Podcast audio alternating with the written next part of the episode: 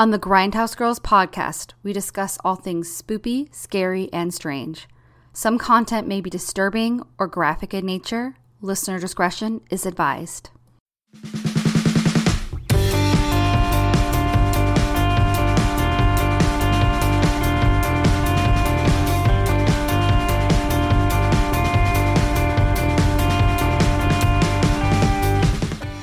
Hello, and welcome to Sidetracks, the unscripted and unruly series where we share with you what we've been watching and whether it's worth your time. This is the Grindhouse Girls Podcast.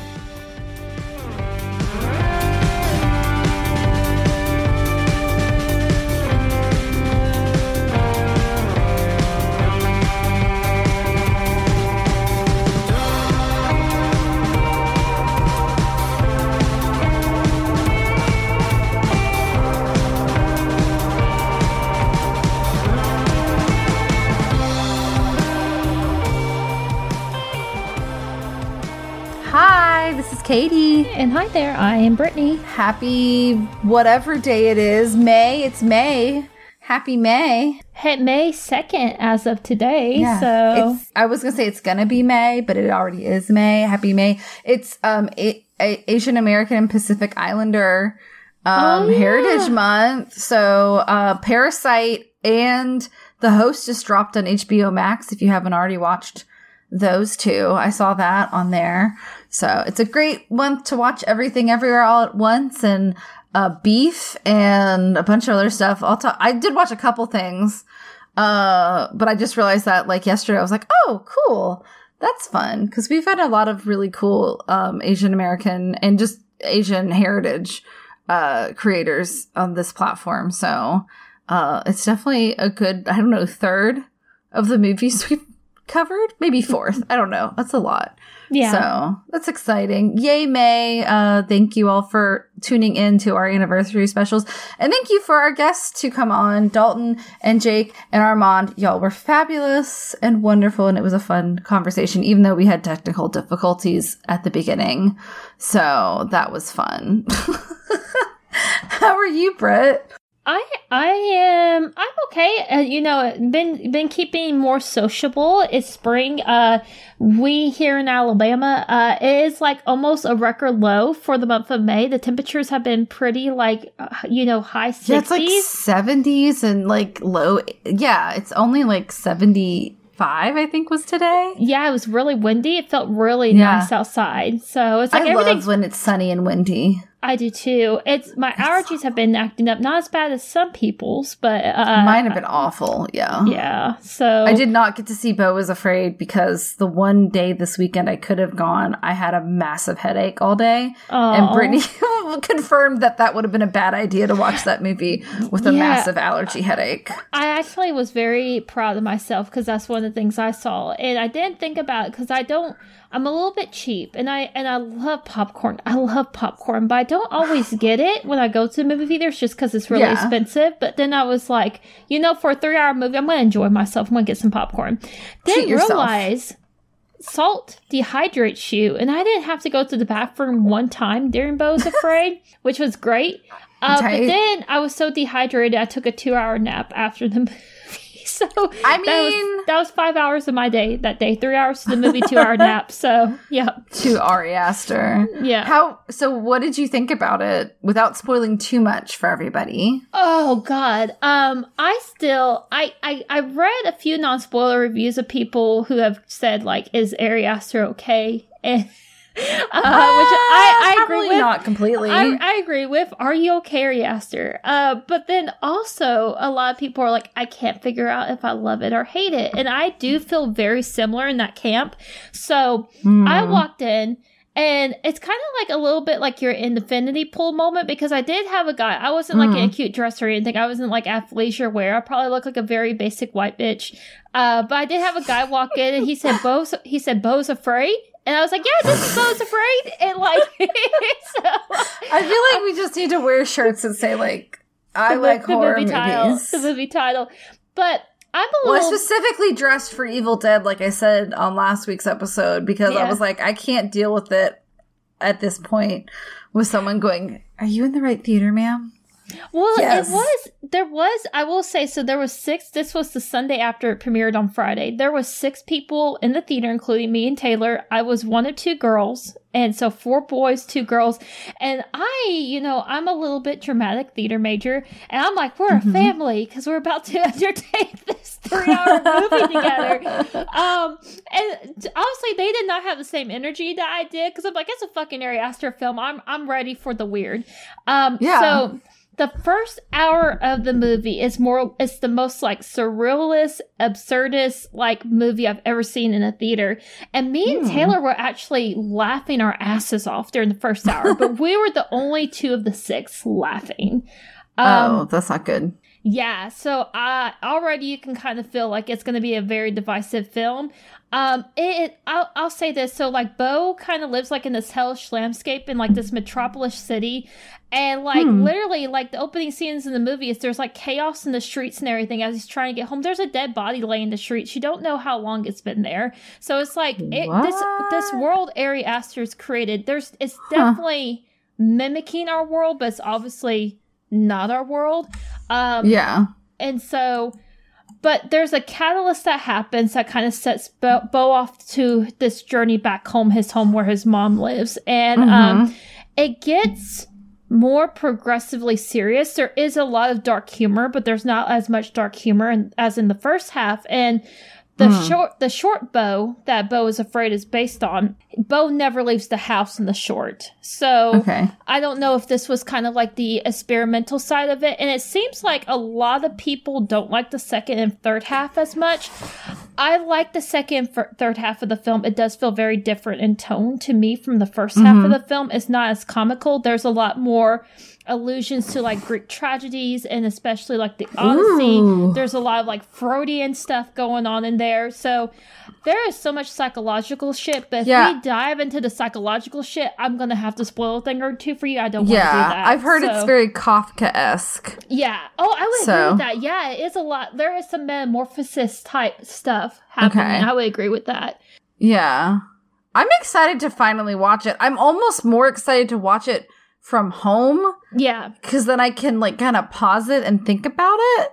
Whereas, like, I was disappointed I didn't see Midsommar in theaters just because it's such a visual spectacle. How are the visuals for this one? Oh, well, I you know I was telling you so the, the, in the middle half of the movie, like pretty much like directly in the middle, uh, the Wolf House. So is it Chris? Oh, yeah. Cristóbal, uh, Cristóbal León and Joaquin Cochina. Cochina. Cochina. There's there's the little wavy thing, and I feel like I'm mispronouncing it, and I'm so sorry. there it is like so in the in the centerpiece of the film there's like this like so Beau is watching this play and essentially he starts imagining himself as the main character even though like he has things in common with the main character and he doesn't have things in common with the main character it's very interesting i do hmm. like that bit of theater because i i feel like a lot of creative people kind of do that they're watching a show and they kind of identify with like Yeah. a character and they imagine Yeah. themselves so it's it sounds like I'm thinking of ending things like more and more. The more I th- like, because I got that vibe, but now you're like, and there's a play within the movie. I'm like, oh yeah, I think I think the two of them should get together and make their own movie. I'm like I'm like dying to like talk about like the big thing in the film that uh, that's like just uh, oh my god it's a driving force behind the whole movie but I'm like I just can't ruin Well- it. So yeah. I think some of it got ruined for me about what happens to his mom. yeah and that does happen. So that's probably within the first half hour of the movie. Okay. so it's relatively early on that you do find out about that um, I was telling Katie that, you know, if you're going in to see Hereditary Midsommar, it's nothing like Hereditary Midsommar. This was supposed to be his first film.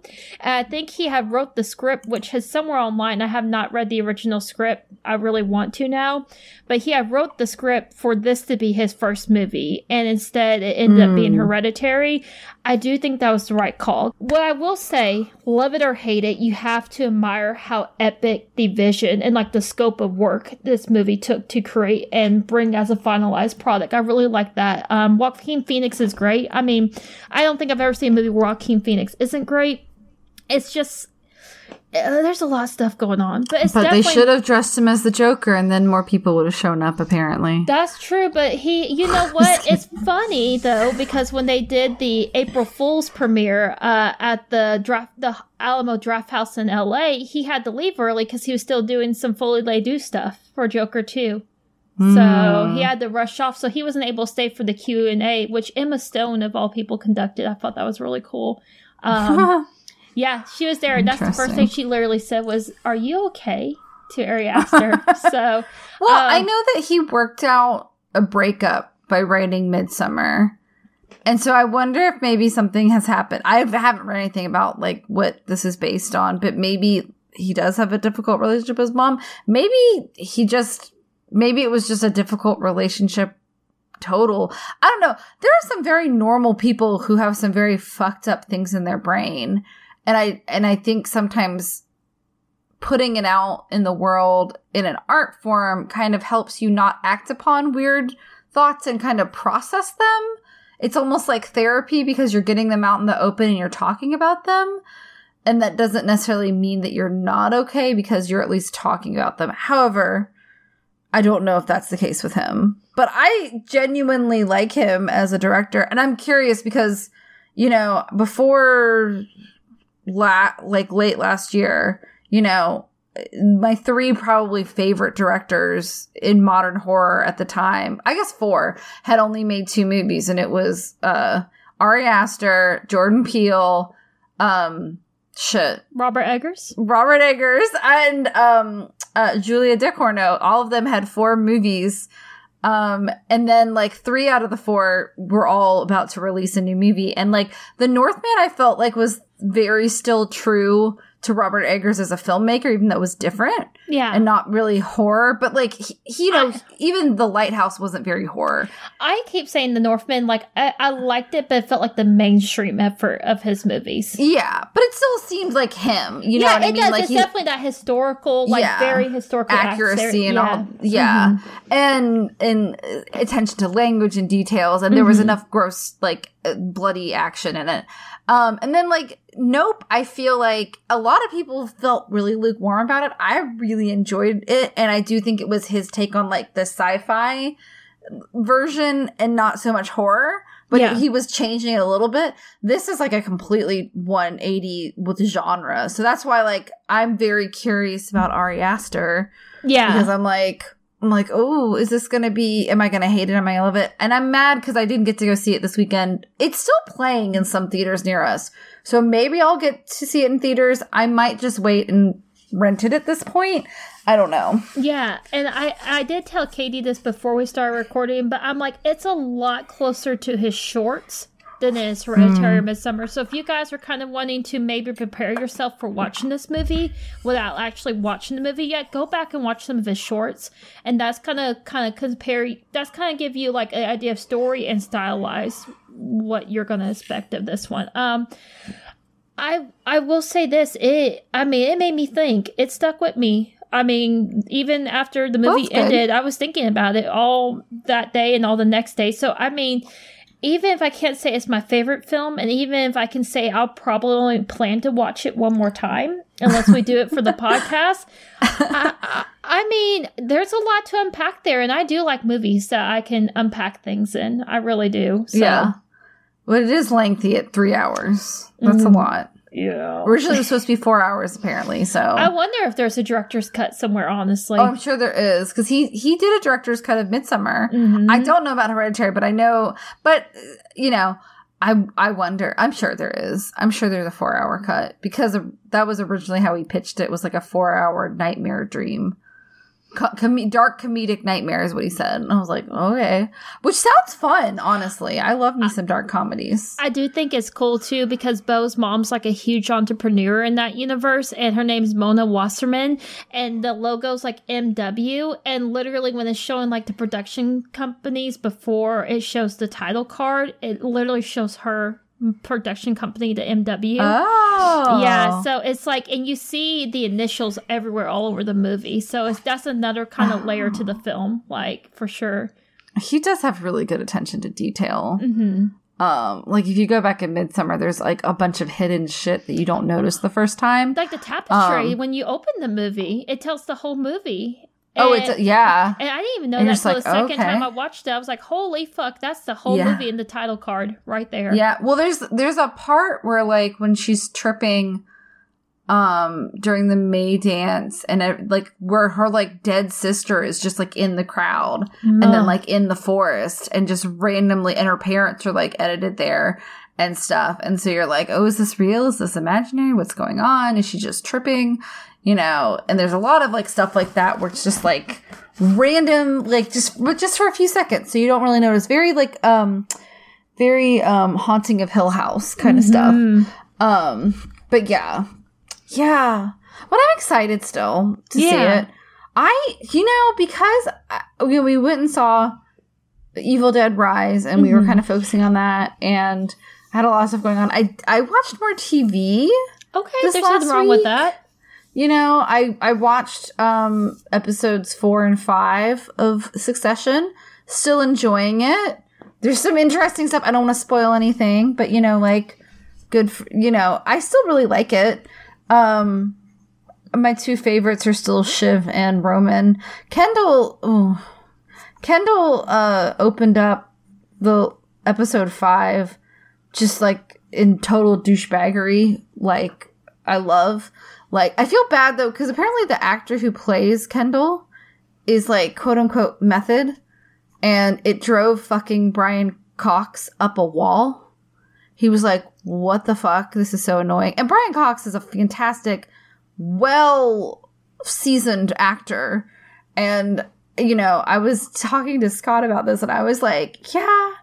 I mean, I, I like his performance, and I don't know the man personally, but there's something skeevy when people like say I'm a method actor and then it's almost like it's an excuse for them to act like a douchebag on set at work. And I'm like, it's just like it's in my opinion, in 99% of the cases, it's unnecessary to be in character 24 7. I will say maybe 80% of cases. Because the only time I can say I would understand why someone is in character on set all the time um, is if you have like an accent you have to use that isn't your natural accent because that is hard to turn off and on, and I can understand that. But like, I don't know. It, it, I, maybe I've just taken it too easy. But like, also method is not method is not being in character 24 7 that's not what the method is that's why when people are like i'm a method actor i'm like well that's your method that's not the method jeez louise it annoys the shit out of me anyways but his character is a total douchebag, but I kind of love it because, like, it, it is making fun of like the people that own Fox News, basically. Like that's kind of what the the main characters are all based, basically loosely, allegedly on like the Murdoch family and like the people that own Fox News and stuff, which is hilarious because they're all getting their asses sued off right now, and so like they're dealing with all this fallout like in the show, but they fi- they filmed it before the Dominion lawsuit all came out, and so I find it hilarious because they're talking about firing all these people from their fake Fox News that's on the TV show um, because of this big shift and change in the company. And I'm like, oh, like Tucker Carlson just got fired. it's a great, it's been a great couple of weeks. He and Steven Crowder have just gone off the fucking deep end, and it's hilarious to me. Um, I just love it. Also, lying to people. Well, Steven Crowder's just an asshole to his very pregnant wife. Oh which- God. It's it's a it, it's kind of a surprise, but also kind of expected. Um, but it's been a great week. So when I watch Succession and like shitty stuff happens to that family, I'm like, yeah, but they're all responsible for this universe's Fox News. So do I feel that bad for them? Not really. Like I do and I don't. Also, Alexander Skarsgård is in it as a supporting role, and he was just in the episode that I just watched.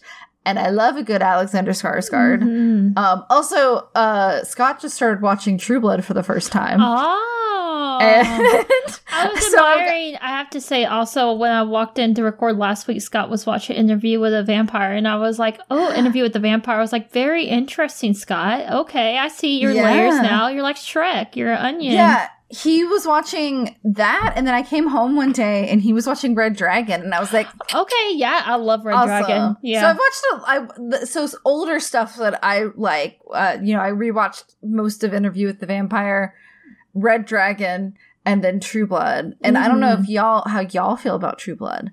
I do love True Blood. It is We- kind of a guilty pleasure. we love the early seasons of it. Yeah, I you know, it's one of the few television shows that I've watched from the beginning to the end.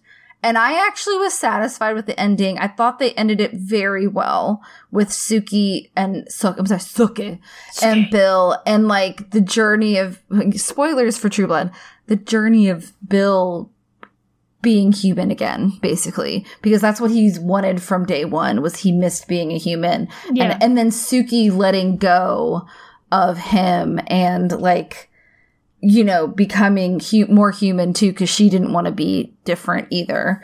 So like, I kind of like, it, it- was kind of a weird last couple seasons. I didn't love the last two seasons, but the way everything ended up playing out, I was actually very satisfied with. I was like, that's nice. And that us- rarely happens with television shows. I do think it's pretty admirable. Like if a season, like I feel that way with The Office too. It's like you know, af- oh, after Steve Carell left, they they kind of lost their footing for a minute. Yeah. But then by the last season, I loved the last season, The Office. It was like the two seasons before. I was like, there's some good moments. Yeah, I it's not my basically skipped the two seasons before and I Yeah. watched most of the last season. But the And other than the Pam cameraman romance, Yeah, it didn't really happen. But yeah, I was like, Ugh, I do not like this.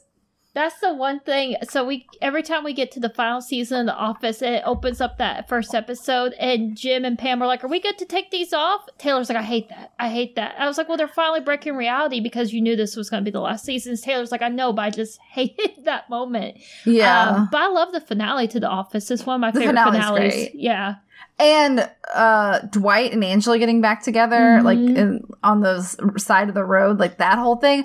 Loved it. Love the, that. The megaphone. Can you not? And he's just like, "Woman," like he just in the megaphone. So it was good. Well, she's like, "It's your baby," and it's like, "Of course, it's your baby, Dwight." It's so cute. Well, he always But- knew because he's like that baby, like because it's like a huge baby. He's like that baby's perfectly proportionate. Like, It's great. I love that Dwight and Angela got married and Mhm. everything. Like that part's great. But yeah. But True Blood, I don't know. It's a kind of a guilty pleasure. I think the first season is very introductory, but I still really like the mystery in the first season, and I think it's pretty well done. I, the best thing True Blood ever did was leave you on a cliffhanger every episode because it kept me watching. Because at first I was very against it, and my friend Elizabeth was like, "Please watch this. I have it on DVD," and so she basically made me watch it. And I was like, "Okay, okay," and then like. I got to one episode and I was like, I gotta know what happens next. And so I kept watching it. And then eventually, like, it, you know, I think it, it got better, like, the, in like season two and three, maybe even season four. It was something after, like, the whole Lilith thing. After that happened, that got kind of bizarre. Um, it got really bizarre. When they had, like, the time switch, too, that was fucking weird you know, all in all, still a good watch. I still think like, yeah, give True Blood a shot. It was pretty good. yeah. Um, but yeah, I also started watching Dead Ringers. Oh, yeah. People are saying that's actually good. I haven't started it yet. So I just watched the first episode. Um, it's a six part miniseries based off of the David Cronenberg movie starring Jeremy Irons. And it's Rachel Weisz playing uh, two twin, identical twin sisters, Beverly and Elliot, um, which those are the same names as the uh, twins in the movie. The doubling is done very convincingly. So basically, Rachel Weisz would do the scene as one of the twins with a with a double with her stand-in as the other twin, and then they'd switch. Kind of like And Lindsay so, like, Lohan in The Parent Trap. Exactly, but much better editing nowadays. But it is pretty seamless, I will say. Um, it also has Britne Oldford, which I was like, why does that girl look so familiar? Because I, but I went back and looked at her IMDb. She was Alma Walker in a uh, American Horror Story Asylum, Kit's wife. oh, okay. Yeah, he yeah, supposedly yeah, yeah. kills but doesn't oh, kill. Oh, she was also uh freaking Cassie in the short-lived American version of Skins. Oh, okay. Yeah, Which yeah. I didn't get to watch that yet, but Um, but yeah, so well. she's she plays Genevieve, the like the romantic interest of I believe Beverly, because basically one of the twins is like an asshole and one of them is like more sweet, and so So it's I- like a I Dr. Jekyll Beverly- Mr. Hyde thing? Yeah, a little bit. And like in the movie, they kind of like the the asshole one will like seduce women and then he will pass them on to his other brother um, when he gets bored with them, basically, and they never know the difference because they're identical. That's not really what happens with the Genevieve. Per- it kind of happens, but not as much. Because in the first episode, like she, you know, they tell her, "Oh, you know, we're twins," but then like they do switch around. Like basically, Elliot like is like, "I'll get her for you," and like Elliot like very like comes on very hard to her and like kisses her in a bar and stuff.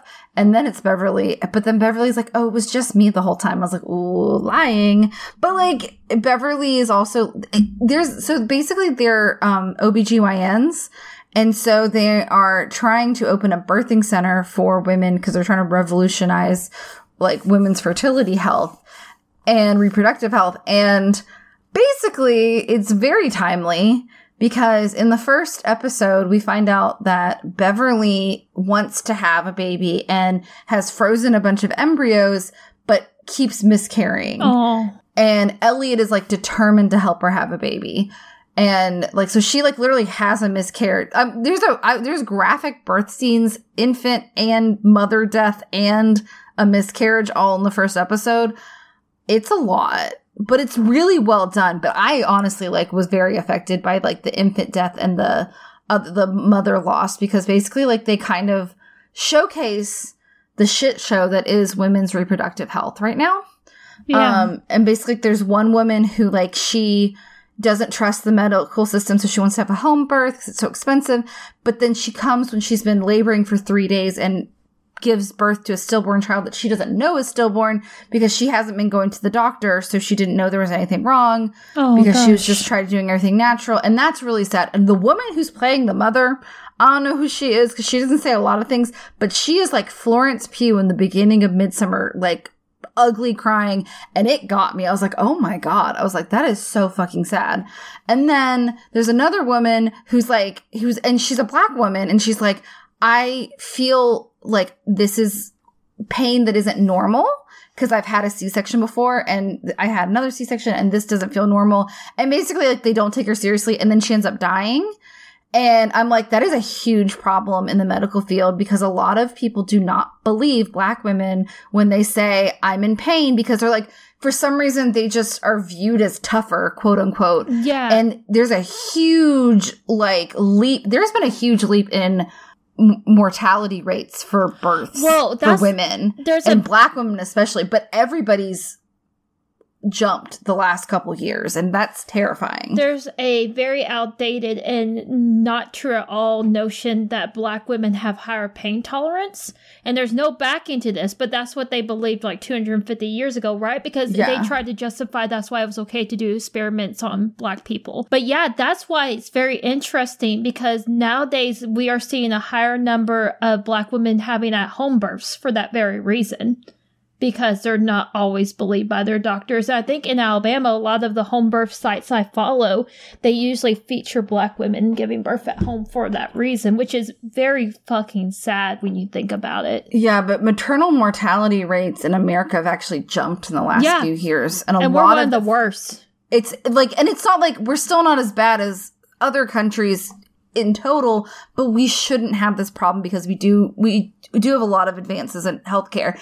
And this is basically like they want to open their own birthing center because they don't they want to be able to revolutionize it. And one of them is doing it for the glory and just the science of it all and the other one is more compassionate. And so it's kind of like like they're, they're two sides of the same coin. Um also Jennifer Ehle who was in saint maud who was the patient that Maud was taking care of in St. Maud, and who was very famously uh, Eliza Bennett in Pride and Prejudice, the miniseries. She plays like this donor who's basically the head of like her family was like a big pharma company. Like it's basically the same family that um the Sackoffs. Like it's basically like a fake version of the Sack Sack, Sack Sadler Sackoff family, Mhm. the ones that what All the beauty and the bloodshed. yeah the, the family that is basically responsible for all allegedly for all the oxycontin and you know all of the, the um what i'm trying to say opiate addictions in the world because they you know pushed their company was responsible and then also like i hadn't seen this person another per- thing but she stood out to me in the first episode. Poppy Liu who's on hacks and better call saul. Mm. she's also like their like maid like house housekeeper something. She's very funny though because like the genevieve lady wakes up and she's like you can't be the sister and um she's like what are you like oh you must be some kind of maid or something. She's like yeah i'm fucking a maid or something. And she was just very funny. And i was like i like her. And i think she's in the whole se- series too. So i like it. It's very stylish. It's it it is uh very well done. And it's like a mini series which i'm happy about because like i hate it when they're like let's make a series about a, a, a movie that's popular but like they expand it too much you Yeah. know i'm like yeah keep it to a six episode mini series apparently there's also a fatal attraction mini series that i haven't started yet And I heard but they- i'm like I. I didn't read spoilers, but I was reading reviews, and the the one that you're talking about. Why did I just blank on the name of the show? Uh fate oh dead ringers Yeah, Dead Ringers is getting really good reviews. The Fatal Attraction adaptation is not getting. Yeah, it doesn't look great. Well, also they have Joshua Jackson, which no offense to Joshua Jackson, but not the acting caliber of Rachel Weisz. Just Yeah. saying. Like she's fucking fantastic. She's a librarian.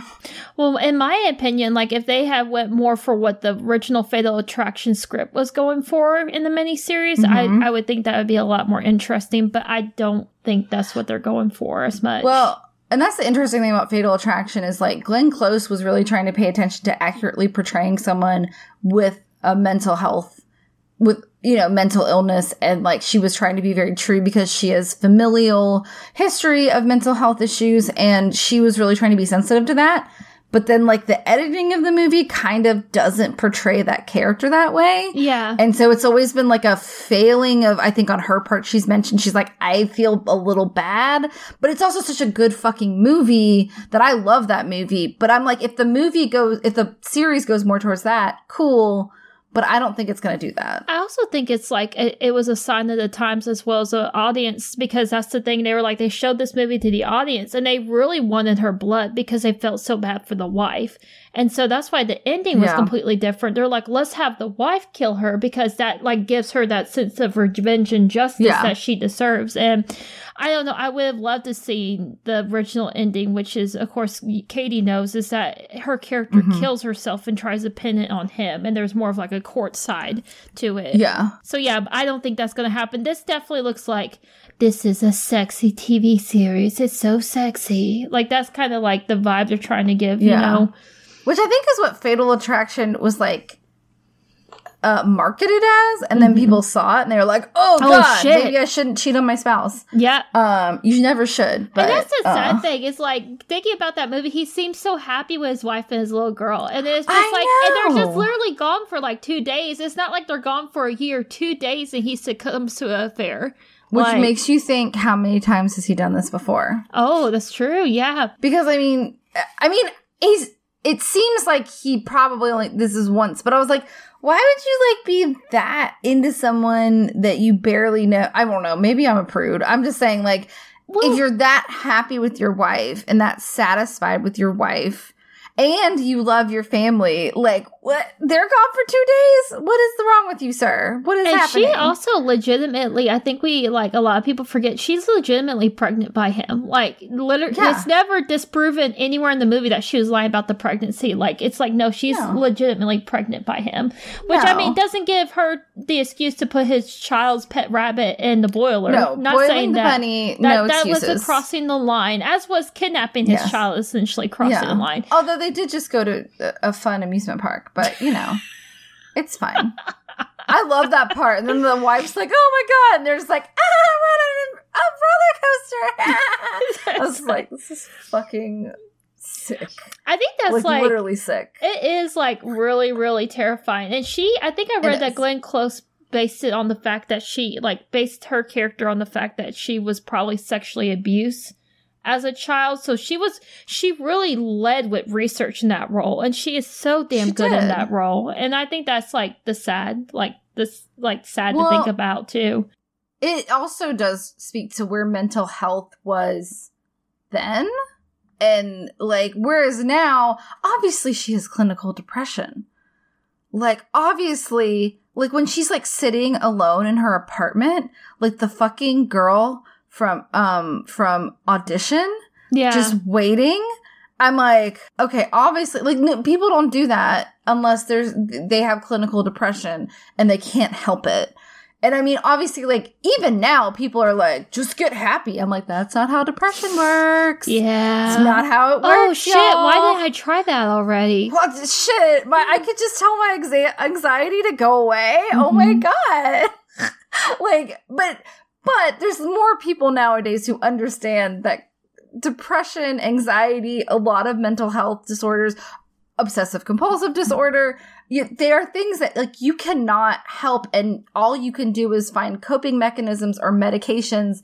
to help you process this stuff. And some of it's caused by trauma and some of it is just hereditary Ari Aster and you just can't like prevent it but you just have to find tools to cope and like it, some sometimes it works better on some people than others. I have noticed there's there's a lot of people that i have met in my life who like obviously tr- who treat other people not so great. And then they're like i'm in therapy. And i'm just like i don't think you're doing the work. Cuz i feel like you do have to do the work. It is really hard but it is also rewarding and it can be done in most cases maybe maybe not severe cases. I don't know. But like nowadays we know that there's like there's no well we should know. There's no shame in going to therapy. There's no shame in treating mental illness because it's just like cancer. It's just like diabetes. Like it's chronic. It's gonna happen and it happens to almost everybody. And you know it's just managing it. But back then she was just she's fucking crazy. And Glenn Close was ahead of her time thinking about the realities of mental health. And uh unfortunately that's not how the marketing went or how the editing went of that movie.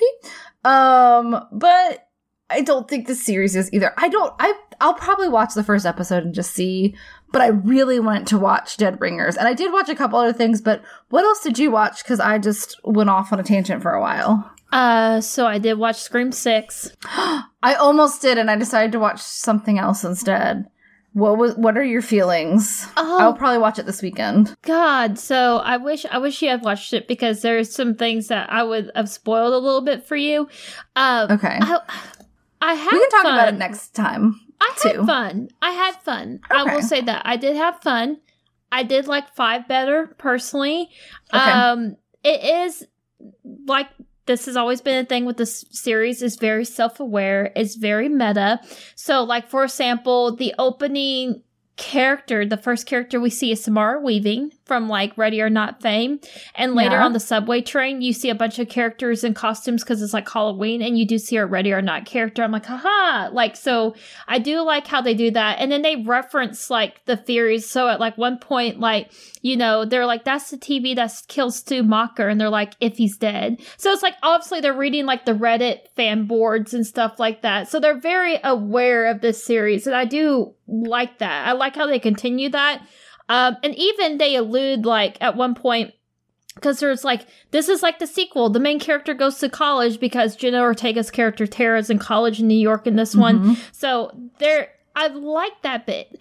But there is a lot of stuff that happens that I'm just like, no reasonable person would let this string of events happen.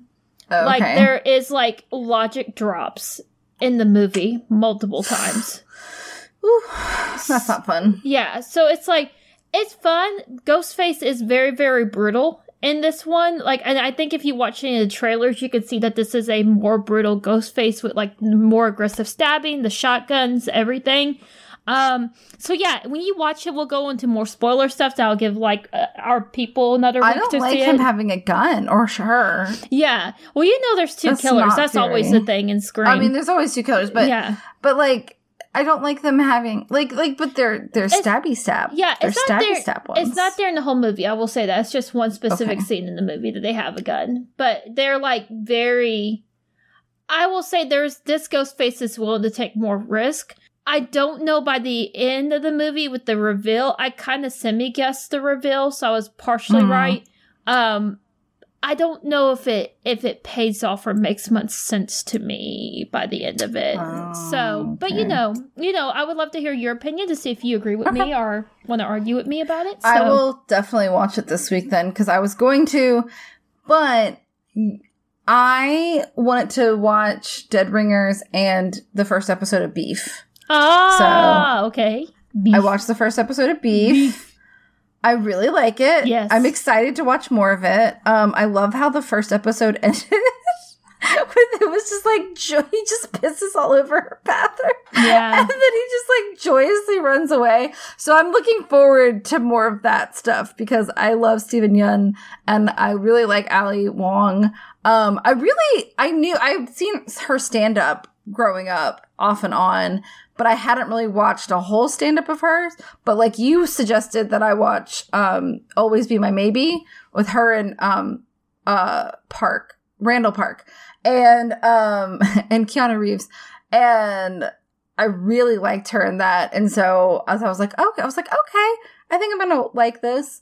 And it is really funny and it is really well done. Also, Karyn Kusama has directs one of the episodes. Oh no, she does an episode of Dead Ringers. Sorry, Mhm. I was looking at both of them today. She does an episode of Dead Ringers, so I'm excited about that because you know we like her. She does a lot of television, like horror television, and does really good episodes. But I really liked it. I really like that they're basically people on complete opposite ends of their lives and i like that um i i really like that ali wong's character is like she's really like she should be grateful but she's obviously kind of unhappy in her life. And like it's like she just wants to fucking rest and it never stops. I do like maria bello is playing the woman that is trying to buy her company. Yeah. and she was in um the Jane Austen book club. And she's been a lot of stuff but like I always remember her from that show. And it's a really it's a, a guilty pleasure romantic comedy that I just love and I was like oh look at her being great in this. Um so I'm excited to see more of it. Um but I did I just wanted to make sure I watched the first episode because you had wa- binged it in one weekend and I was like I don't have time to watch a whole movie but I could watch an episode of a movie. Also, Scream 6 is like something I want to sit down and really like take in with some popcorn. Yeah. You know, like I don't want to just like watch it while I'm working. Uh, TV shows I can watch in the background while I'm working. I tried to watch the first episode of Tokyo Ghost was Tokyo Vampire Hotel, which is like this I saw a preview for it like a year ago and I was like that looks chaotic and hilarious like but like stylish um but it only has subtitles. And so i could not work and watch that. So i will go i started watching i was like i'm not going to pay attention to this the way it deserves. So um but yeah i will say there's a lot of hbo max which will now be max later on this month and amazon prime had a lot of um asian and pacific islander um movies featured HBO Max has a great collection because not only do they have Studio Ghibli, but they've got they just got Parasite on there. So if you haven't seen Parasite and you have HBO Max, now's the time. Um, but they also have like all of the Kurosawa uh, Kurosawa movies and a bunch of like um really cool ones from the Criterion Collection. So I feel like I'm gonna be checking those out this month. yes. Which now I feel bad that I didn't realize that May was that when we picked next week's movie. yeah, we still got we still got one more movie to pick. We got from, one so- more. Yeah. Well, to be fair, we we toyed with doing Old Boy, but it is still not streaming. Yeah. So because Dalton suggested that, and I was like, I want to do it so badly, but it's not streaming anywhere, and it makes me upset because it's such a good fucking movie. But yeah, and I also watched. This is not really important to talk about because if you see it, you see it. I did watch Tidying Up with Marie Kondo because I had to uh, uh make space for people uh uh for other people at my house. And so I finally uh, decluttered my house, which uh, has been sorely, sorely needed, especially my closet.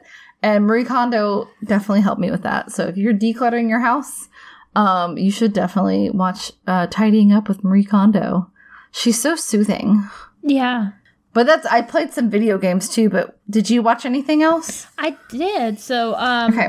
because I because I really want to see Are You There God It's Me Margaret and it's getting Uh-huh. really really good reviews, but I just I haven't been able to get to the theater and I probably won't honestly for that one, but it, it will be a definite of mine when it comes to streaming. Yeah. I did watch Catherine called Birdie, and I know that's one of your favorite books from when you were a kid. I never read the book. Um, but just watching the movie, all I could think I was like, wow, you know, I wish movies like this kind of had existed when we were younger girls because it just makes me kind of like I maybe you got this from the book and once again I, I have never read Mhm. the book but it's just like kind of this idea of coming into being a woman on your own terms and you Mhm. know and maybe society wants you to be a one way but you're not like you're not really wanting to be that one way and just kind of learning and growing up and just even talking about things like periods and it's granted it's through like more of a 13th century lens but Yeah. it's really charming and bella ramsey is just like once again i'm like yeah she's definitely a young Yeah, she's star. great. she well, is that's like they the book. It's not a very long book, um, so it's very good. It's very accessible for middle school, hmm like people with periods, and you know, it is. It's interesting because like they don't really like villainize like her dad or her mom, but like there's a definite disconnect with like what she wants out of life versus what they want. Like her mom keeps like losing babies yeah that's in the movie too it's just awful. And like her mom's like, well, but like that's that's like basically her job. And Catherine's very much like, I don't really want that. And like she's supposed to marry like this old guy, and then he dies, and then she has to marry his son. And then at the very end of the book, she meets him, and he's chill, and he's about her age. And like, but he's also not like, let's go get married this very second. He's like, you know, I'm looking forward to us getting married, but let's not, you know, let's let you like live your life a little bit first. And it's very nice. I mean, it's a, it's more of a look into what life was like in the Middle Ages for women, especially, but also like she is really close with like a lot of the people in the village and stuff.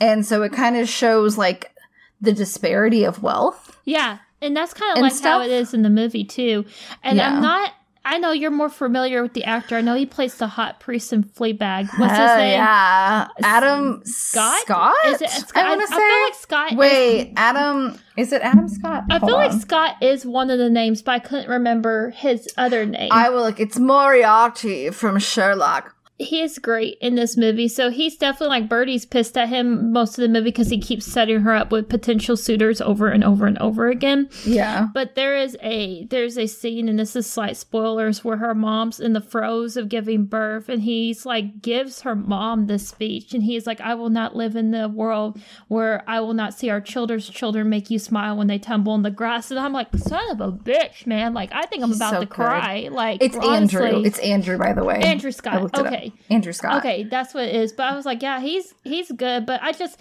I keep thinking about these movies, and maybe there was like these little gems that assisted when we were growing up that I just maybe wasn't as familiar with. But it's really nice Mhm. just to think that like young women will have like movies like this, or maybe even The Edge of Seventeen, or maybe Are You There, God? It's Me, Margaret. I know they have the books too, which is great. But yeah, it made me happy. And then um. And like. Turning Red, where they talk about Oh, periods yeah, and stuff. animated Like, too. Yeah. it's nice. I think the the closest thing I really got to that was Seventeen magazine. Mm.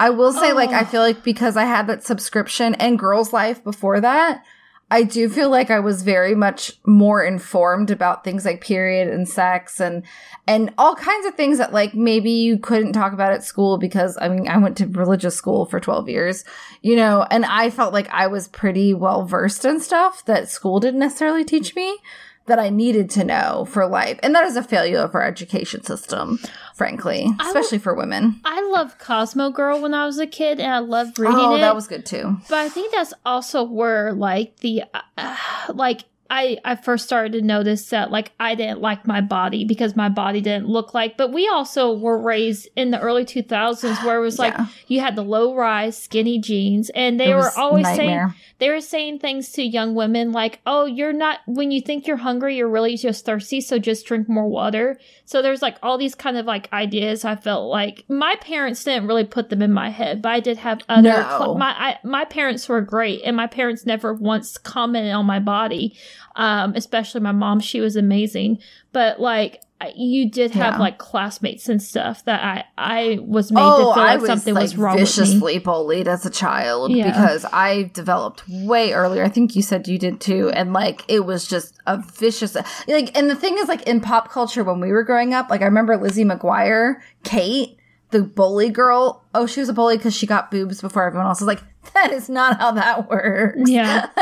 you get boobs for everyone else, you're a freak. Like, and people mercilessly bully you. And I guess people who didn't know me growing up, like that always surprises them that I was bullied. And I was like, why else do you think I'm a normal adult? Like, I got bullied. Like, I'm not, kids shouldn't have to be bullied, but I'm saying the kids who do the bullying aren't usually the ones who are normal adults. We'll just put it that way. It's usually like, cause you're usually not, a, unless you work through it. Like, you can work through it and become a great, like, I have a couple friends who are like, I was the middle school bully and, but they like also like weren't the bullies in high school. I feel like once you are past middle school, if you're still bullying people, there's something wrong Yeah. going on.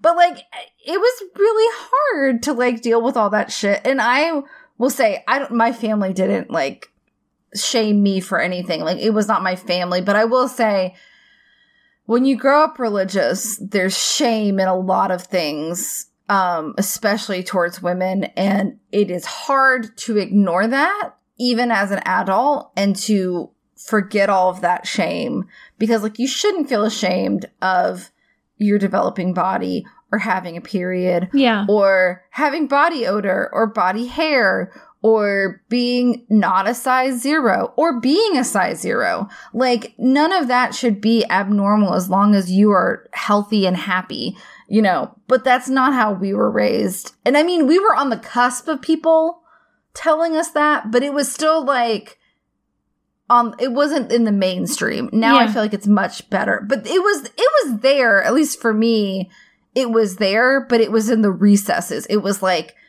it, it was hard to hear it over the crowd, you know, of where, you know, wear your thongs and your low rise jeans. I hate low rise jeans. Yeah. I It's a I fucking nightmare. and that's all we had and i i remember even when i was a high schooler so i was like a junior in high school or a junior in high school and i had this teacher so it was like you know i'm very forthcoming i grew up in like a lower middle class family like our bills were paid we always had food in our stomach we always had like heating and air but it's not like i was able to go and shop for nice clothes it was like i was either getting my clothes from like walmart or hot topic and so there was a function Hey, Hot Topic's nice. I do. Yeah, you know, well, we we were very big, like additional fifty percent off the fifty percent off clearance. Oh, yeah. but, you know, but my band T-shirts and stuff, I, we were rocking, we were cool.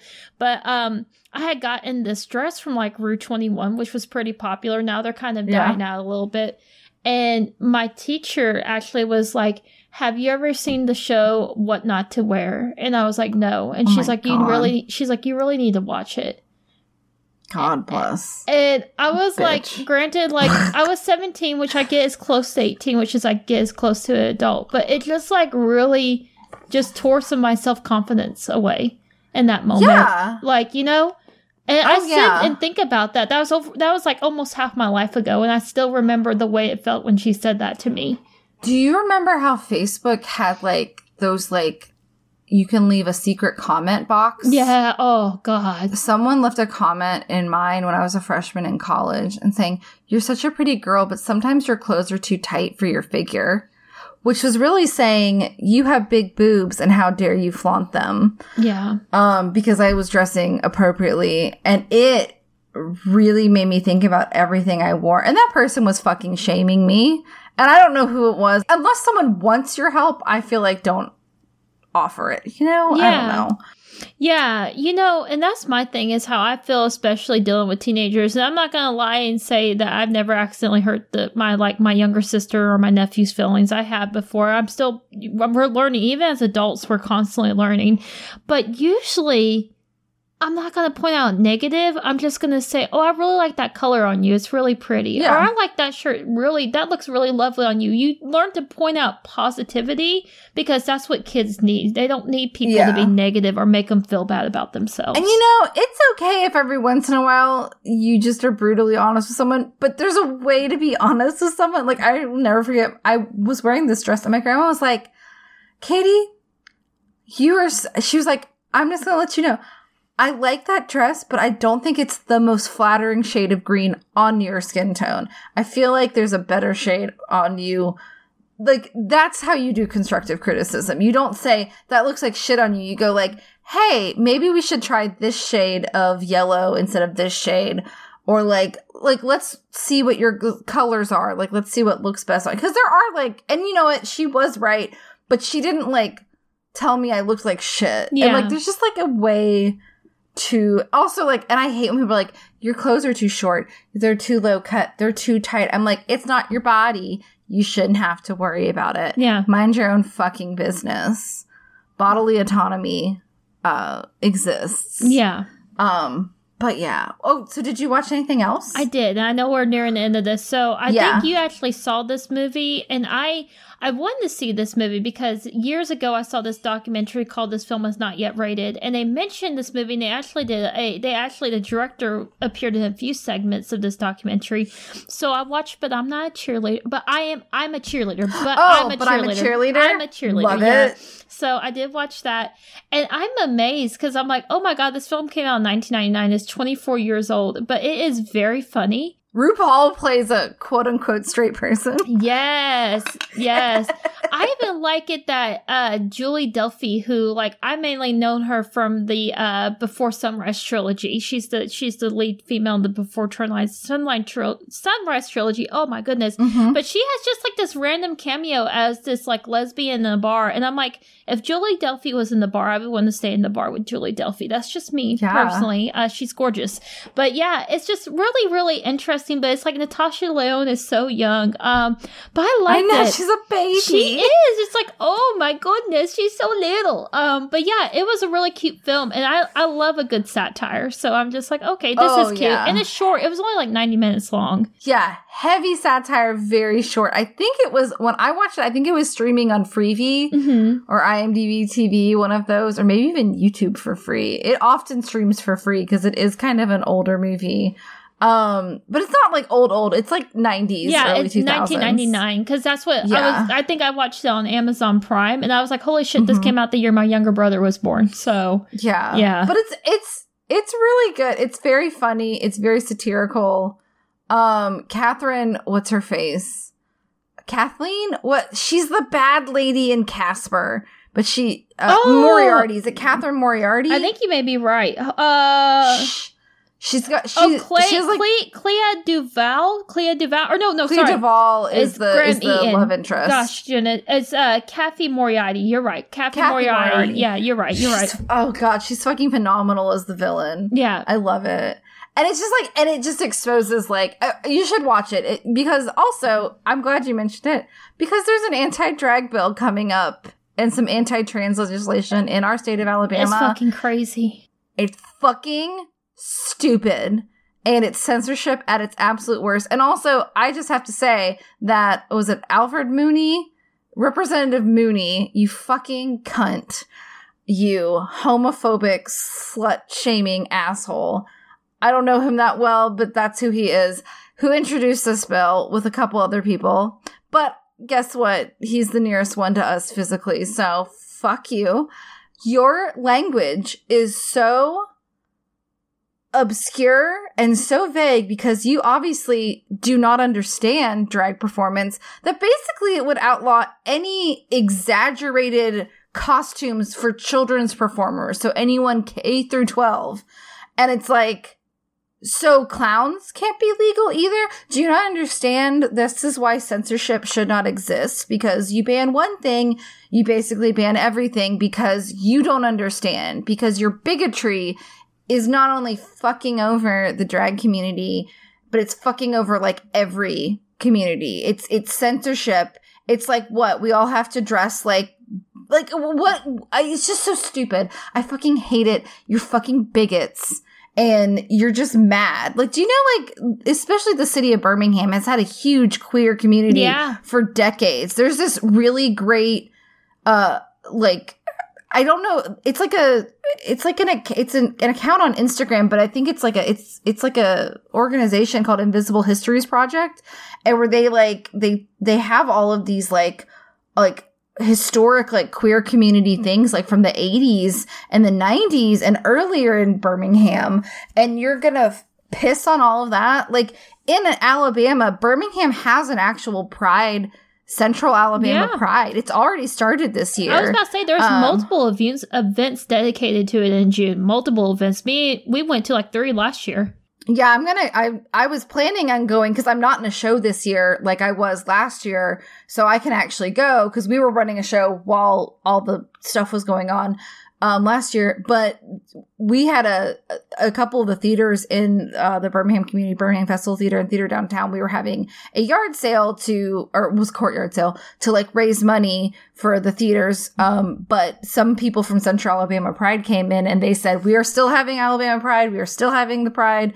It's, we are not going to cancel it. So it is still going to happen. But the thing that makes me mad is like, it is only supposed to be, you know, 18 and under, I think. But I'm still like, I feel like it should be parents' decisions if they want their children to be around entertainment. Like, look at you and me. Like, my parents were a little more sensitive to censoring things, but they still let me see. I saw Rocky Horror at 14 years old. It did not scar me for life. It did turn me on to Tim Curry and that fucking bulge in those panties. I gotta say, sorry, that might be TMI, but I was like, I am so confusingly attracted to this man in panties and a corset, but who wasn't when it was Tim Curry? But like, I, it didn't disrupt my like Catholic school upbringing. Like it didn't make me immediately, it didn't make me gay. Like I don't understand why people are so offended by it. I think the more you, know? try to har- uh, hide things from kids, the more curious they get naturally about things too. Exactly. And then like yeah, but I'm saying like but you weren't at, your parents didn't censor as much stuff for you. You're a perfectly normal adult. Like Like, ninety-two percent of the time, but yeah. yeah, I mean, but I'm just saying, like, like both of us are like well-adjusted adults for the most part, Yeah. as well as you can be to being a millennial. I don't think since censorship is just not the thing, and I think it should be a parent's decision to be like, does my child is can they um you know handle this form of entertainment? Sure, yes. Or if, if your kid can't, then don't take that show. Also, drag performances are so varied. Like some of them are very family friendly, very G rated, and some of them I am I am like shocked. I clutch my pearls. I enjoy it, but I'm like, "Oh my goodness." But like it's really fun and exciting, and that's why it's it's a fun thing. But like I just it's just the bigotry. And I just it's these people that when it comes to guns, and I'm not necessarily anti Second Amendment, I think there should be restrictions Yeah. because gun violence is out of control in this country. But these people are like, don't t- touch my guns, don't take my guns, don't do anything to my guns. But like, children are dying. We've had we had a mass shooting in Alabama recently.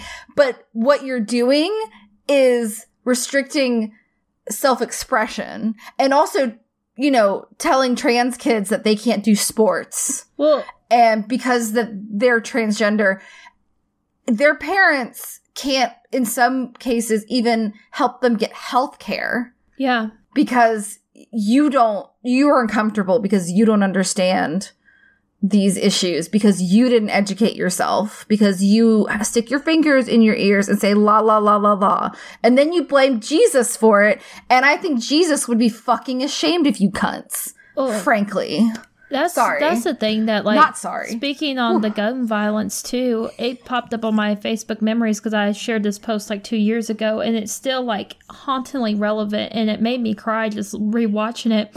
But they were doing like a workplace like um what's the word I'm looking for? Like you know, like a um, a drill. like yeah, they were doing A workplace like a like seminar, like uh like a workshop, a workplace workshop on like you Hmm. Yes. know what to do if there's active shooter, and they're like we're gonna bring in an expert on it, and they brought in an eight year old girl, and she's like she's like.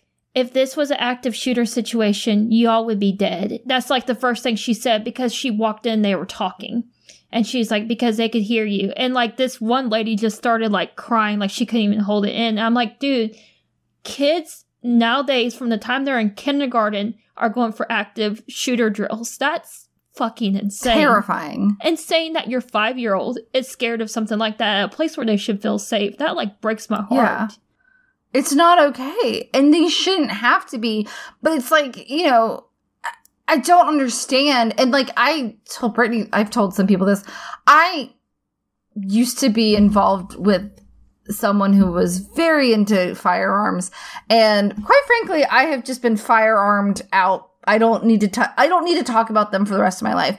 But the first time I went to a gun show with this person, um, the first two people that they purchased weapons from did do a background check.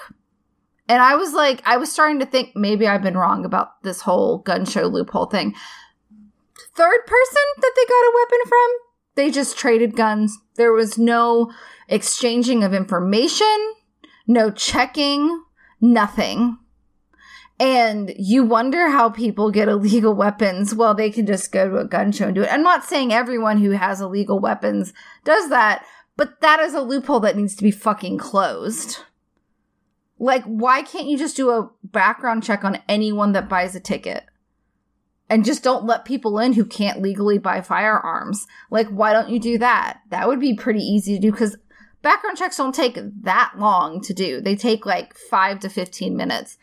Like, I just don't understand. Why can't we have a bigger age restriction? Because children are fucking dying. And you're going to have more children dying because guess what?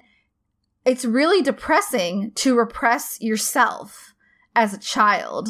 And if you already have, you know, you, trigger warning, suicidal thoughts, that is blood on your hands. And there was, it was at Oklahoma or uh, what state was it? Montana? That there's a transgender representative who was silenced for pointing that out when they were trying to do an anti trans bill. And she was sent out. She was misgendered and sent out, just like the people in Tennessee were. And she had to basically, she's like suing them, thank God, because they kicked her out because she was just like, you have blood on your hands if you pass these anti trans bills. And also, why do they care so fucking much about trans kids in sports? I don't understand why they think that gay people, transgender people, anyone in the, you know, the rainbow mafia, as we call it, you know, or I don't we, but people call it that, and I find it funny. But I don't understand why they think that people are recruiting people for that. I have had so many queer friends, transgender friends, non binary friends.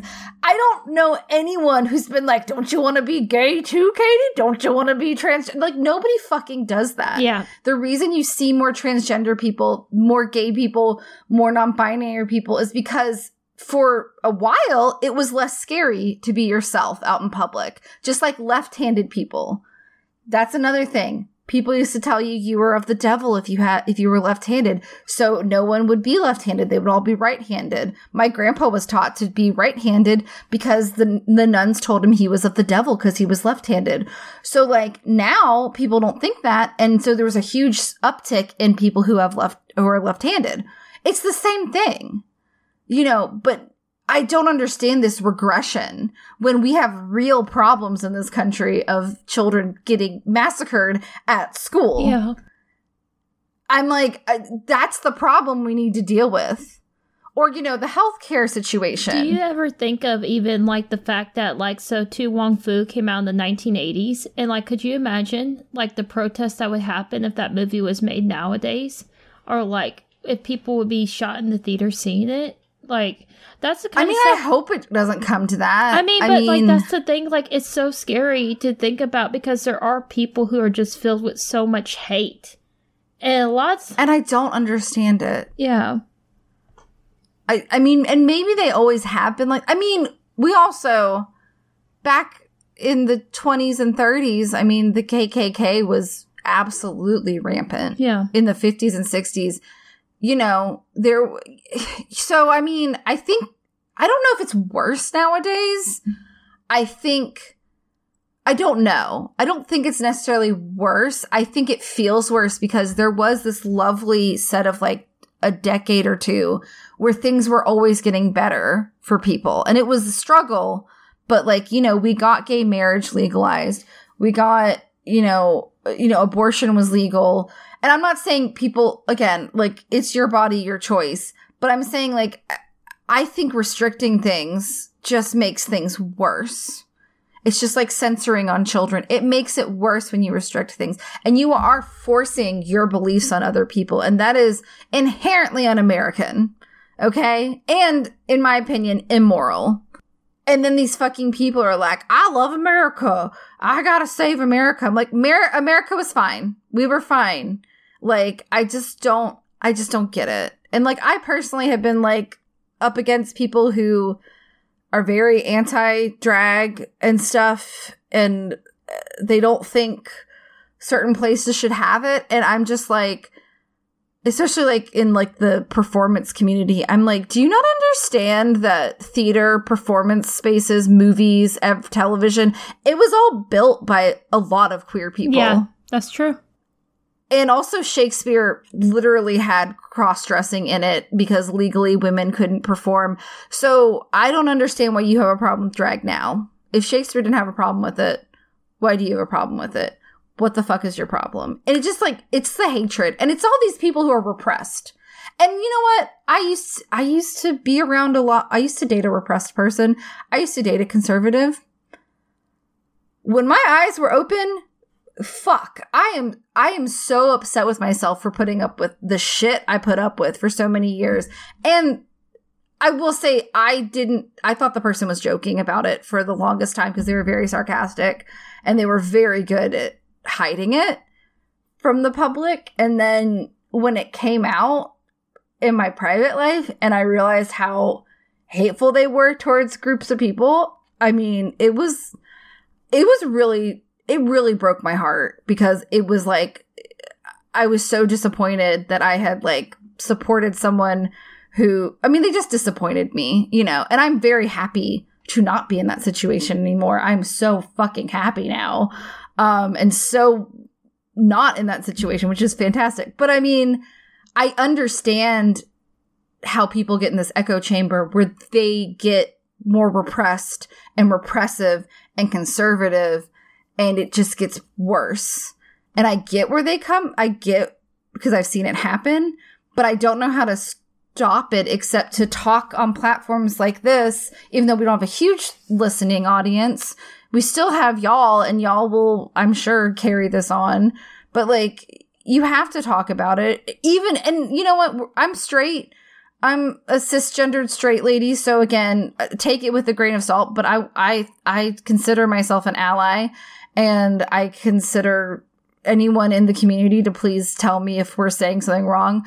But if there's any way you can support, if you can share stuff on, I know Facebook is terrifying, but yeah. maybe share some very positive stuff about drag to your conservative family members to let them know that it's not a threat on their well-being, on their life. And basically like if you want people to leave you alone about your life, then maybe you should stop trying to control other people's.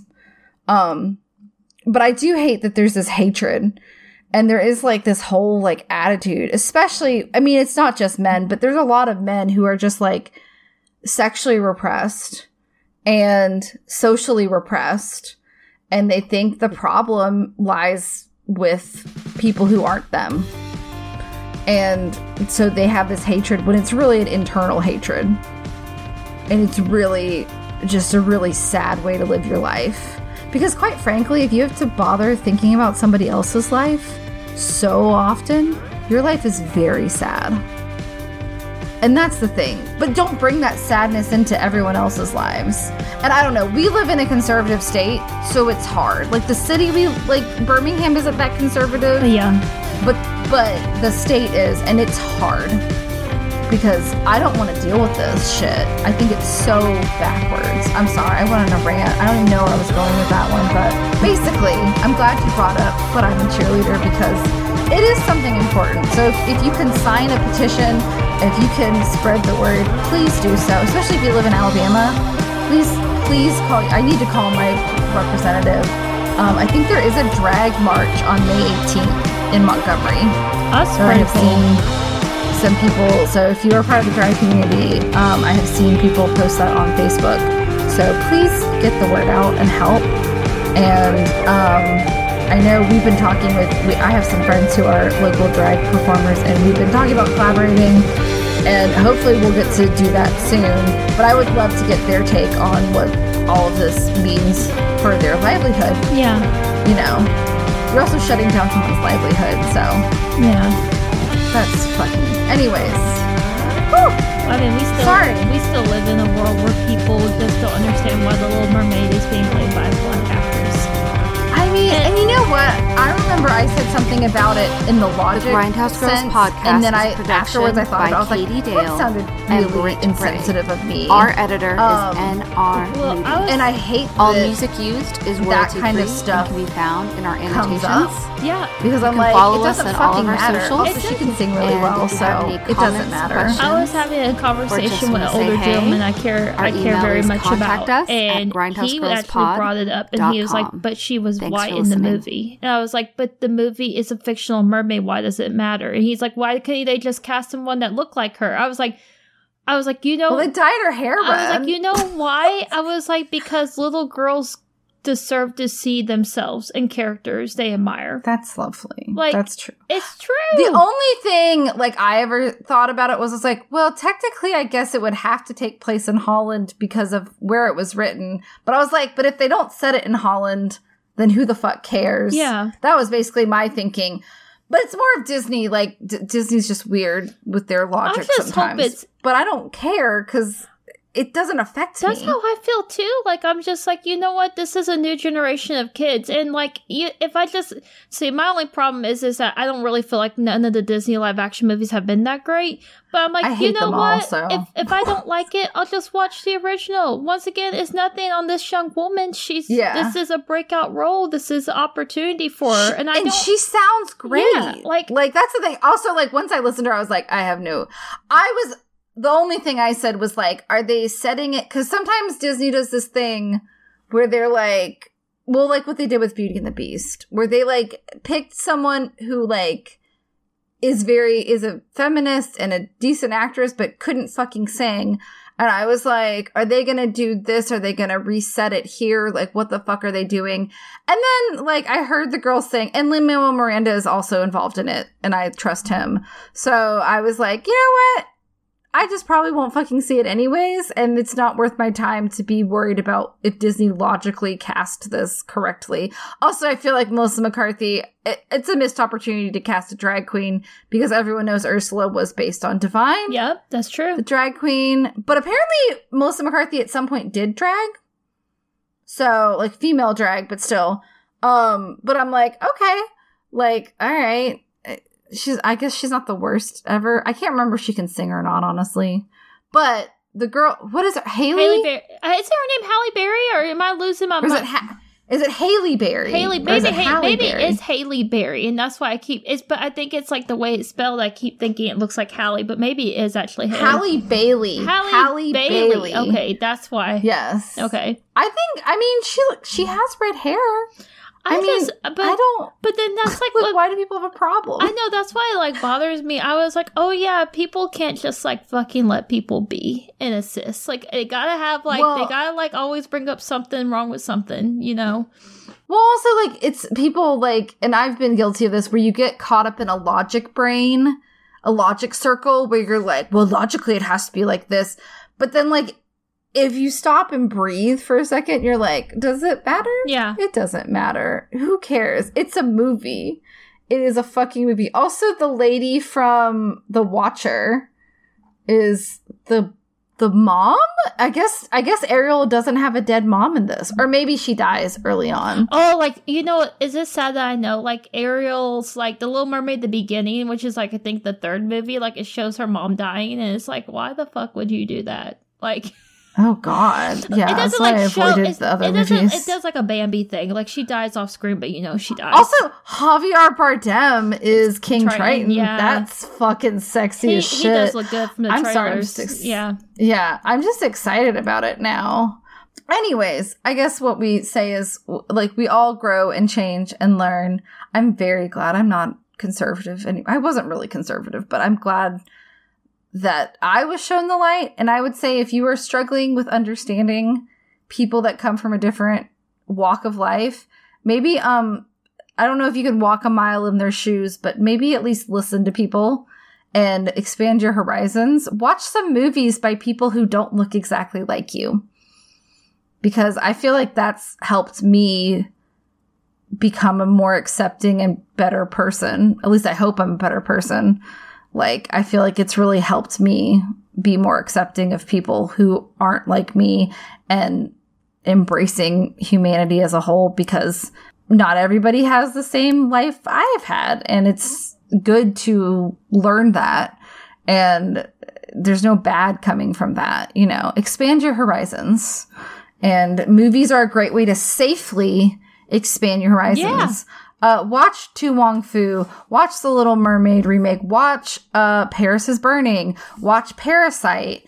Um, trying to think. I still need to watch Tangerine, which is like filmed on an iPhone and was apparently amazing. I started it once and got distracted, but like there's a ton of movies out there that you can watch to expand your horizon, and um, you should do that. You know, it doesn't just because it's different from you doesn't mean it's going to make you different necessarily. Yeah. You know, nothing can make you be what you're not. If that makes sense. You know. Like yeah. Anyways, but so expand your horizons, watch some movies. Make sure that you watch Orphan First Kill Ow. Yes. before uh next week's episode because I forgot to look up where it's streaming. I think Paramount Plus is one of them, but is it the only one? I oh no, Prime Video now. Prime Video, MGM Plus, Paramount Plus. So three different ways you can watch it according to IMDb. Uh, Julia Stiles is in it. I frankly found it uh, so bad it's entertaining. It's not good. I would just say it was so bad it's entertaining. And that was something uh Ryan, our our editor, was requesting we do some like cringe movies. And then I think was it oh, and our our guest last week suggested it. So um I think it'll be fun. Uh but it's kind of fun. It's more fun than not fun. So that's good. Um but be sure to watch that and then I guess we'll just say uh, good day, good night, good morning. Wash your hands, have your vitamins, be nice to one another, and uh, fight for your right to not only party, but party safely. Yes. Uh, yeah, you know me. I'm like spay and neuter your pets, but not. That But too. please actually spay and neuter your pets. It is awful, and I feel like I'm on the verge of tears every morning when I look at the shelter and huma- uh, the adoption pages I follow. It's awful. It oh my god. Oh my god. Like Katie probably knows, but the other day, like one of the rescue groups I follow posted a mama and six pit bull puppies, and I was like, if I leave work right now, go pick them up. Maybe I can have supplies, and Taylor won't be as mad when he gets home. So, but you know, I logically I knew that wasn't the best choice, but it's it's something that crossed my mind. But yeah, this could all be avoided though if people actually took care of their pets and spayed and neutered. But anyway, yes, guys, um, yeah. you know, um, support your friends. I'm getting tired because my brain's shutting off. Call Yeah. call your legislators. In my Yeah. Okay. Legislators. thank you. Call Yeah. your legislators. Uh, your representatives. follow some sites. Follow some good Instagram. You know what? I've said this before, but one of the best pieces of advice I ever saw was like follow six people who are different from you because that can give you that can gives you real perspective into someone else's life. So follow people who are like different sexualities, different religions, and just kind of step outside what you know as you to understand people. And then maybe your life will be filled with more understanding Yeah. and love.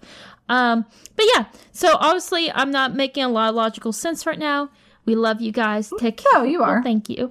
We love you guys. Take care of yourselves and each other. And we just look forward to seeing Yes. you next time. Same spoopy time, same spoopy channel. Stay, Stay spoopy, spoopy, y'all. y'all. Bye. Bye. Bye, Katie. Bye, Brad.